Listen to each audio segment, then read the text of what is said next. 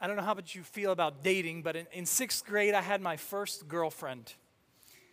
And I dated her for about three weeks, and I decided after three weeks it'd be good if I wrote her a love note. And so I started off this love note by saying, Dear Jessica, I've known you for three weeks, but it feels like an eternity.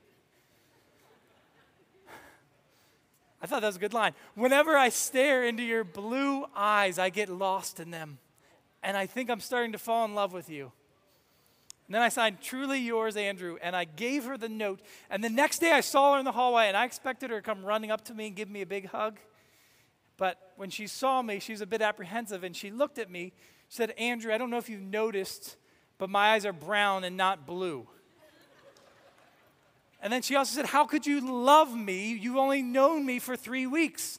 And that was probably the most humiliating moment in my short 13 year old life that I've ever had. And none of us like to be humiliated, do we?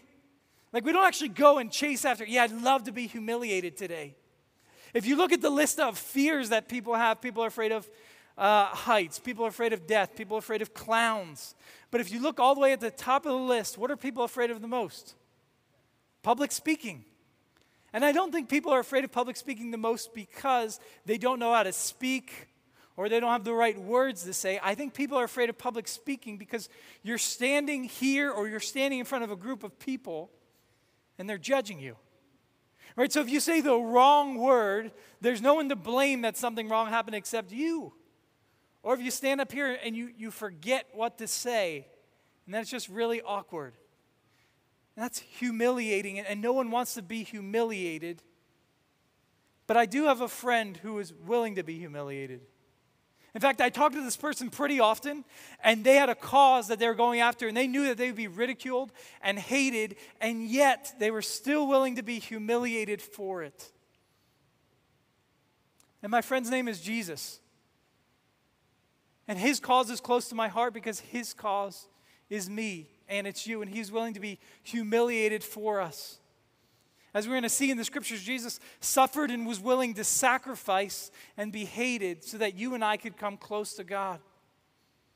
Jesus was willing to forget about himself so that other people could be made right and good. And so I wonder if in this year, in 2015, if you wouldn't join me in saying, hey, this year in 2015, I still want to make resolutions and goals to say I want to improve. But what if this year we could concentrate on forgetting about ourselves and saying, I'm willing to be humble? Because I think when we're humble is when we can make the greatest impact in the lives of other people because we're saying it's not about us. It's all about Jesus and it becomes all about other people. And so this morning we're going to look at what it looks like to be humble. And I think that the key for us, or the big idea this morning, is that forgetting yourself is really the pathway to humility. That forgetting yourself is really a pathway to humility. And so we're going to look at the Apostle Paul and what he's going to say to this church in Philippi about becoming humble people, because I believe being humble isn't about, man, I was born or I'm just naturally humble. I think humility is actually a choice that you make. So we're going to turn to Philippians uh, chapter 2. If you have it on your phone, that'd be awesome, or on a Bible that you brought. Uh, if you don't have either of those, it's going to be up here on the screen. And I'm going to pray, and then we're going to read part of this passage together. Jesus, thank you so much for this morning. Thank you that we get to be here. God, I, I thank you that we got to celebrate your birth in Christmas. And I pray that that wouldn't just stop at the one holiday, but that it would continue throughout the rest of the year. Pray this morning that I would decrease and that you would increase. And that those who don't know you this morning would, would get a sense that you're real and that you're close. So, Jesus, we want to love you more and worship you more in your name. Amen.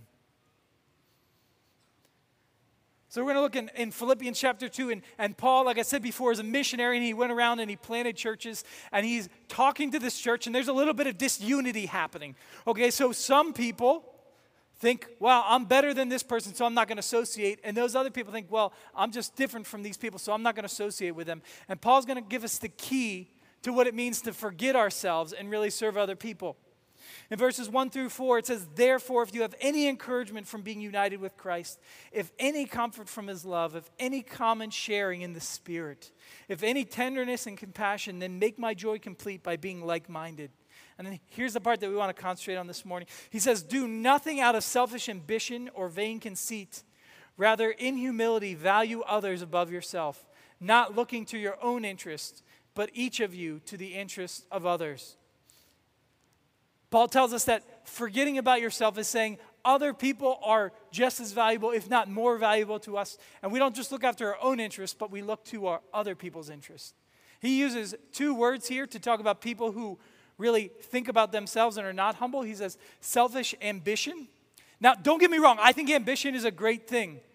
I think we all need to be ambitious people to grow in Christ, to grow in our careers, to love our families, to serve our neighbors. We need to be ambitious. But in the Greek, when you put this word selfish in front of it, it changes. Because now ambition isn't just about, man, I need to get better, I need to grow. Now ambition is, I need to grow, and I don't care if it's at the expense of all these other people. Like I'm willing to use people and step on people just so I can get ahead. And so people who are humble don't live off of self ambition. And then he talks about the word vain conceit. And vain conceit in the Greek is really emptiness. And so if you think of the word vain conceit, you're building a wall in front of yourself and you're building this facade. So when people look at you, they see what you want them to see. But really, there's nothing behind it. You can build yourself up so high and so big, and yet you can't back up any of it. And that's what empty conceit is about. That's what vain conceit about. And so the simple solution this morning is this stop living with selfish ambition and stop being full of vain conceit. And if we could do that, that would be great. But there's something that blocks us from being able to forget ourselves, and that's pride. So pride stops us from forgetting about ourselves. Pride tells us that it's impossible to forget about ourselves. And each of us deals and struggles with pride. And if you're in here this morning, you're saying, Andrew, I know you just said everyone does, but I'm doing pretty good. It means you're prideful and that you're actually not prideful. And so pride sneaks up on us. And the kind of pride I'm talking about is not, I'm proud of my daughter, I'm proud of my son for what they've done, I'm proud of my wife because she takes care of our kids and she works and she's so awesome, or I'm proud that my company's doing good, or I'm not proud of my football team that they lost three weeks in a row and can't be in the playoffs anymore. We're not talking about that kind of pride. I was talking about the Eagles though, but I'm not talking about that kind of pride. We're also not talking about the pride that, man, I, I did such a good job at work, or I did good in this. Pride tricks us and makes us think it's all about how good we are, but C.S. Lewis is going to help us see what pride is really about. He wrote in his book Miracles, he, he talks about pride, and, and he says this Pride gets no pleasure out of having something, only out of having more of it than the next person. We say that people are proud of being rich or clever or good looking, but they are not proud of being richer or cleverer or better looking than others. If everyone else became equally rich or clever or good looking, there would be nothing to be proud about. That's us. We're only proud of being more successful or better looking or more wealthy than the next person. And when someone walks in the room who's better looking than you, more intelligent than you are, has more money than you are, you stop being proud because the truth is you never took pleasure in those things, anyways. Pride tells us that we need to be better than all these other people. And what pride says is that you're the most important person in the room. Right? So if you have pride, everyone in the room is less than you. And because you think everyone is less, you don't need God anymore as well. That's what pride says. I'm good. I can handle things. I can do this on my own. Pride tells you you need to put up a wall to block out people so they can't see who you truly are. Pride tells you you don't have to apologize to your wife because you were 95% right and she was only 5% right. Pride just destroys relationships and stops us from thinking about others. And so, what do we do about pride? I, I, think we have to go intentionally against pride and make the choice to be humble. And so, every Monday night, my wife and I try to do a devotional date. Because I didn't come up with this concept of, of a devotional date, but we have this book and it has 52 devotional dates in it. And we read a short passage of scripture and then it tells us a little bit about the scripture and encourages us in our marriage. And then it has us ask questions to one another. And without fail, at the end, the last question is always this What can you pray for for your spouse this week?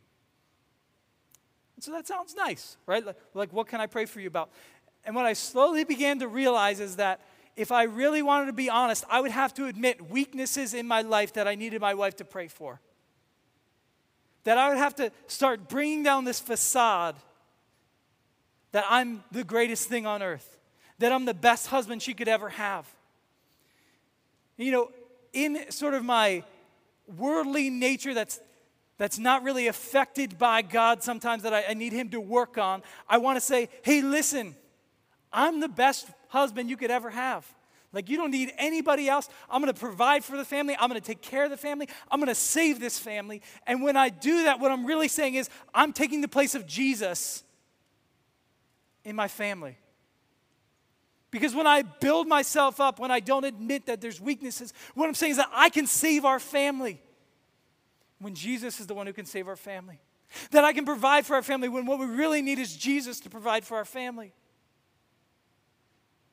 What I'm saying is, I can love our family. They don't need love from anywhere else. And the truth is, they need Jesus' love more than anything else. And so when we take the place of pride, when we say we're better than everyone, when we build up walls, we're actually trying to take the place of God. And that's why a trait of followers of Jesus is being humble.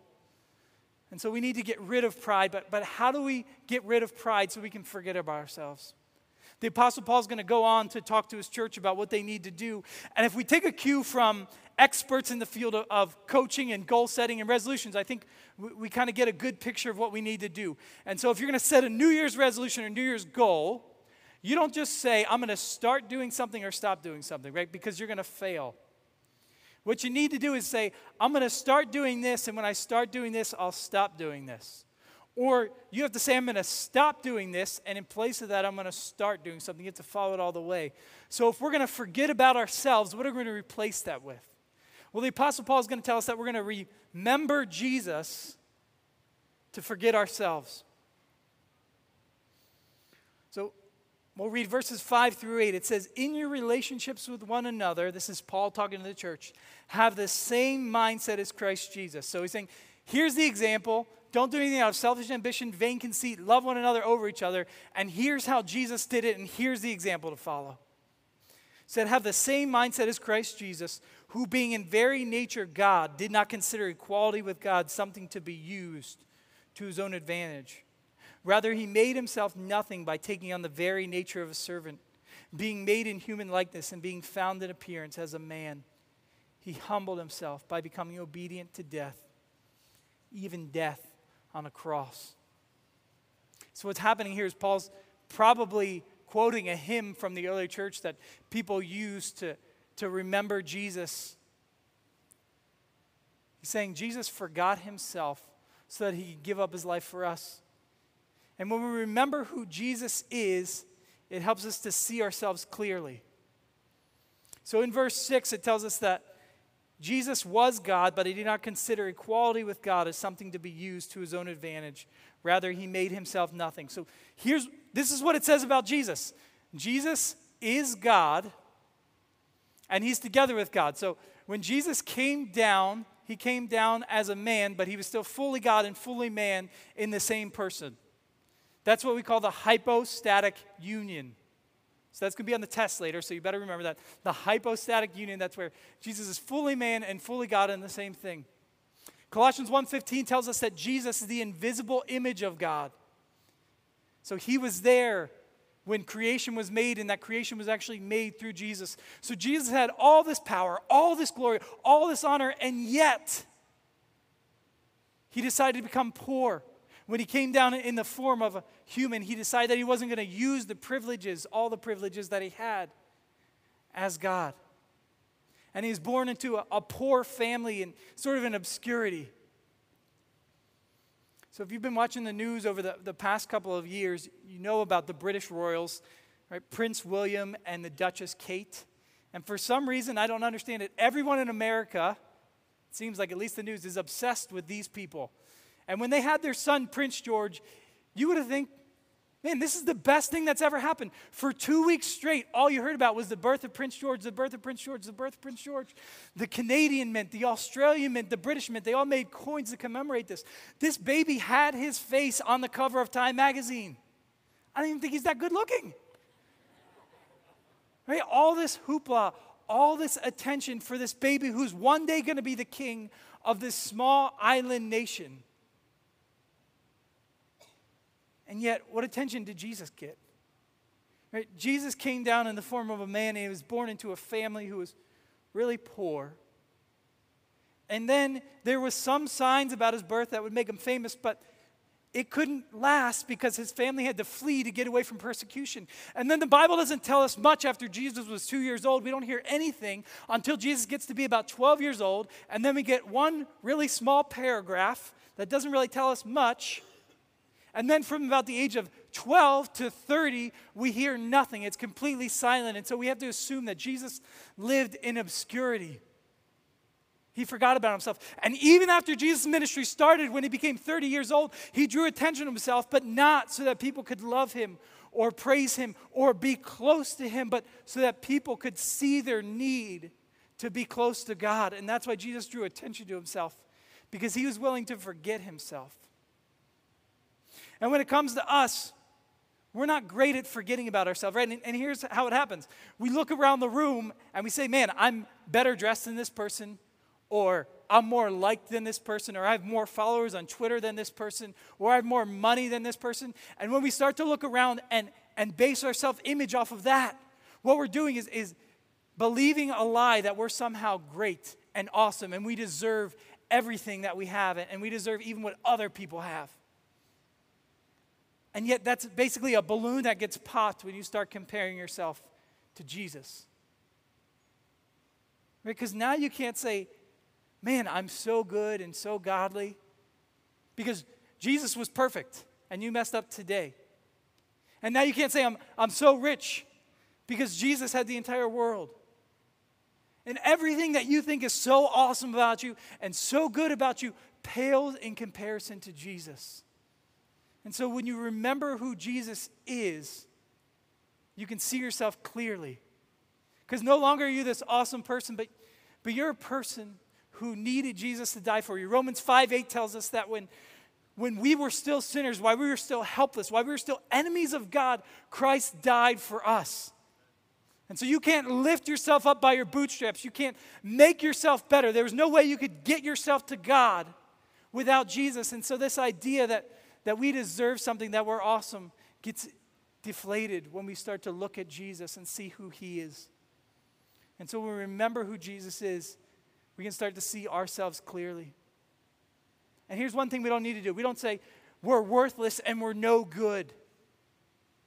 Because your value doesn't actually come from what other people think about you. Your value comes from knowing that you're loved and cared for by Jesus. And so when we remember who Jesus is, we can see ourselves clearly. And Paul's not going to stop there. He, he's going to remind them again that it's not just about what, who Jesus is, but it's about what he did. And so when we remember what Jesus did, now we can put others before ourselves. So let's look at verse 7. It says, Jesus, rather, he made himself nothing by taking the very nature of a servant. Being made in human likeness and being found in appearance as a man, he humbled himself by becoming obedient to death, even death on a cross. So Jesus came down and he was human, the passage says. We call this the incarnation. It's the Latin word which means uh, a deity has become flesh. So we call Jesus the God man because he came down and he was still God, and yet he had to face all the things that we have to face in our daily lives. You think, man, Jesus must have had it so easy because he was God. But scripture tells us, especially in Hebrews chapter 2, that we have a high priest, Jesus, who knows what it's like to be tempted and can empathize with us in all that we go through because he was tempted like we were. And then Jesus, he never suffered before this point, but when he came down on earth, he had all the ailments that humans face. And he felt pain and suffering. And Jesus was innocent and he had to face this really unfair trial. And he was tortured. And he was scourged and he had his beard pulled out and he was beaten. And then, worst of all, he was nailed onto a cross like a slave would be. He was willing to forget about himself because he could have said, you know what? These people aren't really important. My comfort is the most important. But he didn't say that. He said, I'm going to forget about myself. See, we don't see any pride in Jesus.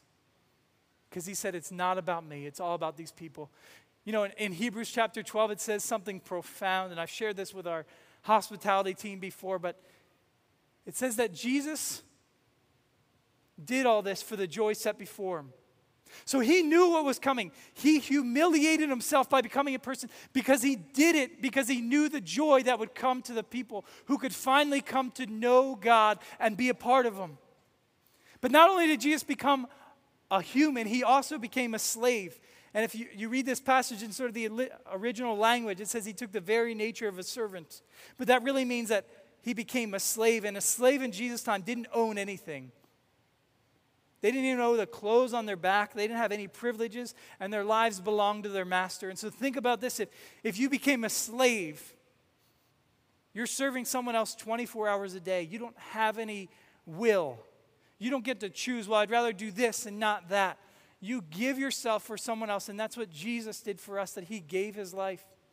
And so I wonder this year and in the coming year, are we willing to say, I can live for others because of what Jesus did for me, because I realize it's not about me? There's times when we say, I don't want to give up my time or energy for these people because it'll drain me. Or I can't give to this, or I can't help this person out because because I need to make sure my bank account is the most important thing. Have you ever thought, man, I can't invest my life into them because I'm already too busy? I already have too much going on. And, and the truth is, can you be like Jesus and say, I'm going to forget myself so that I can put other people first? Because when you remember who Jesus is and what he did, that's exactly what you'll do. You say, I can forget about myself and live for others. And so, how do we remember Jesus? I think it comes down to this. You remember Jesus when you start to savor the Savior. I know it sounds a little corny to savor the Savior, but I, I want you to remember it that you'll remember Jesus when you savor the Savior.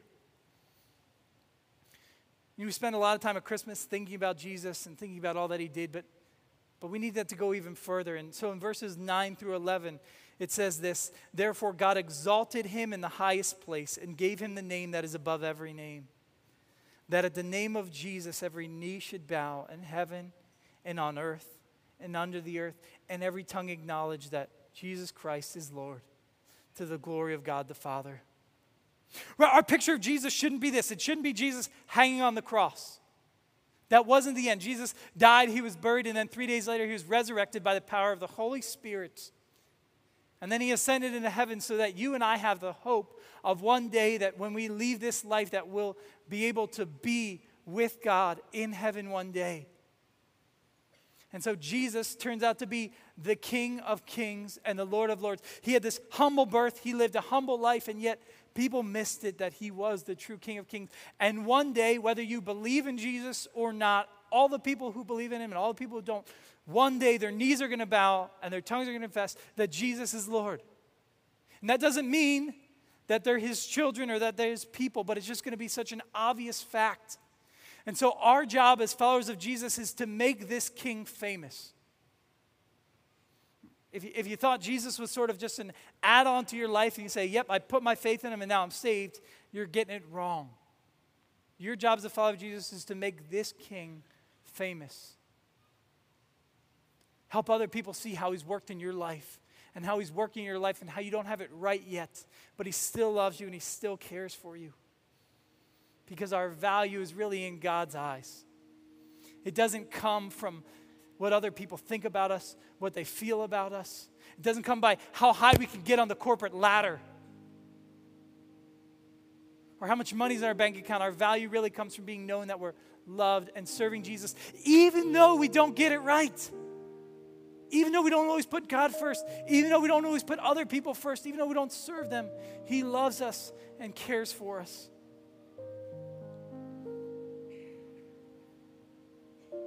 So, what does it mean to savor Jesus? What does it mean to savor the Savior? It means that you make time for Jesus.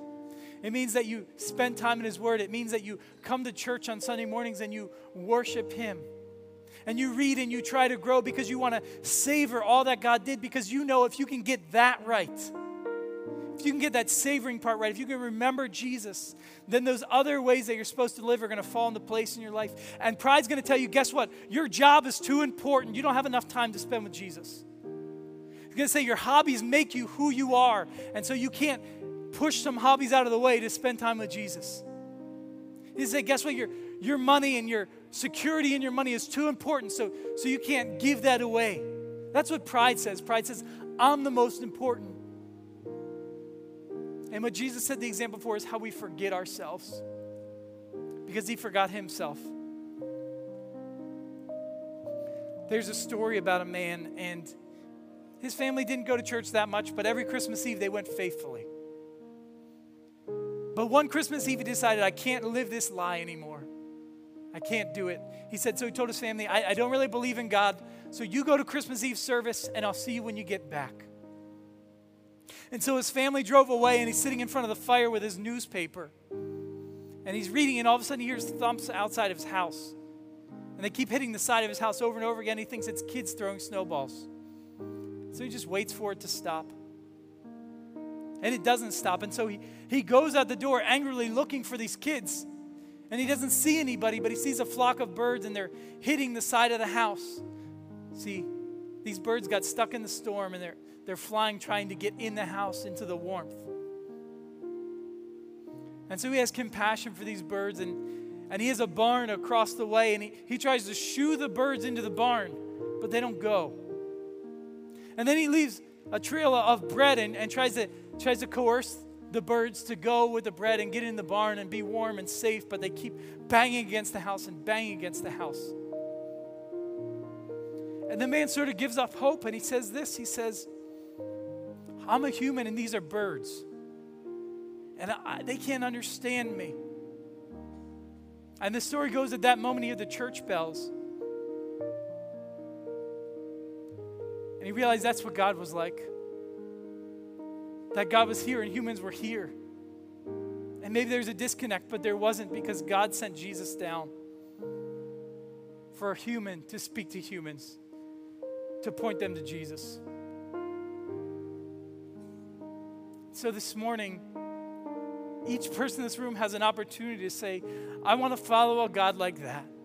I want to follow a God who didn't just say, I'm up here, worship me, serve me, but a God who came down on our level. God, in the mess and the murkiness of what we face on a daily basis, and was willing to give his life so that we could be made right. And if you want to say, I'll follow that God today, you can do that just by saying, Jesus, I want to give my life over to you. I want to follow you. I ask that you would forgive my sins. And I'm going to do the best to follow you the rest of my life. He leaves it open for us. If you want to do that today after the service, you can come and I'll pray with you. And you can follow Jesus. For the rest of us, I have some questions. First question is Do you have the right perspective about yourself? See, Jesus had everything, he had all the good things in life. He was the most powerful person, and yet he decided to come down and make himself less. So the question is how do you view yourself? Do you view yourself as better than everyone? Do you view yourself as something special because of what you do or because of who you are? Or do you see yourself as someone who's in need of Jesus, who's in need of someone to save you? Because when you get that, you'll start to forget about yourself because you'll say, I'm not that great, but God is. Now, this fear that some of us in here would say, I'm not good, I'm not great. And truth is, you're right. But the most encouraging thing is that Jesus loves you anyways, and so you're valuable in His eyes. My second question for you is how can you serve others around you? Maybe in today, maybe this week, maybe it's in 2015.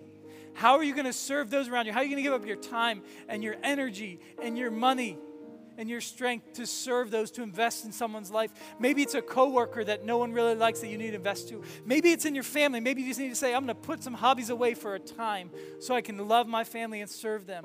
Maybe it's a next door neighbor that, that doesn't have anyone around. How can you serve someone?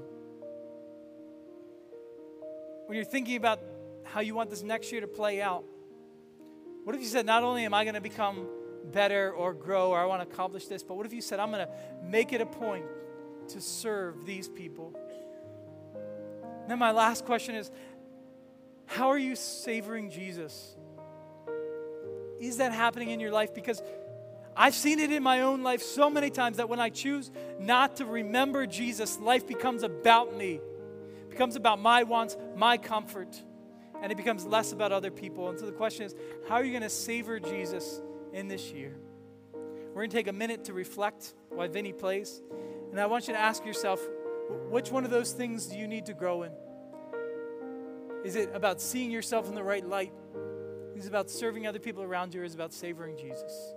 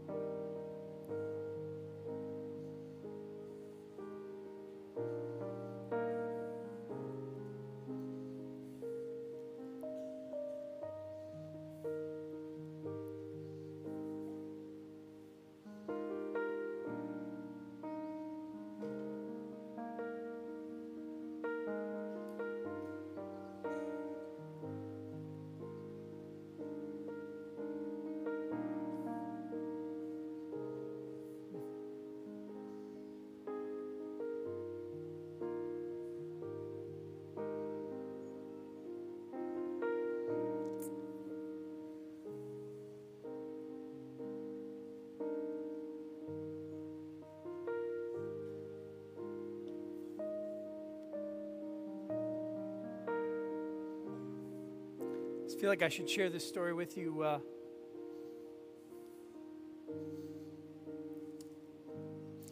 when I visited Israel, I got to see the place where Jesus was kept before his trial, and down in the basement of that place was a prison. And we don't see it in the scriptures, but Jesus was probably kept in, in that prison while he was waiting and a friend of mine and I got to go down and, and be there. And it really hit me that Jesus was in prison, that Jesus was sitting there tortured and suffering because of me. And I think I just cried for a while while I was down there. And I realized later is that it was the greatest act of love that has ever happened. And so, for us today, forgetting about ourselves is really all about loving Jesus and loving others. So, as we leave this morning, I pray that our hearts could be set towards that. How are we going to love others and love Jesus? I'll pray and then we can be dismissed. Jesus, thank you so much for today. Thank you for speaking to us, working in our hearts and minds pray that you continue to do that as we leave. I pray that we be people who forget about ourselves, who are willing to make concessions for other people, even though they seem weak. That we could serve those who don't even deserve to be served by us. Help us to draw closer to you in this new year and run towards you when we need to. In your name, Jesus, amen.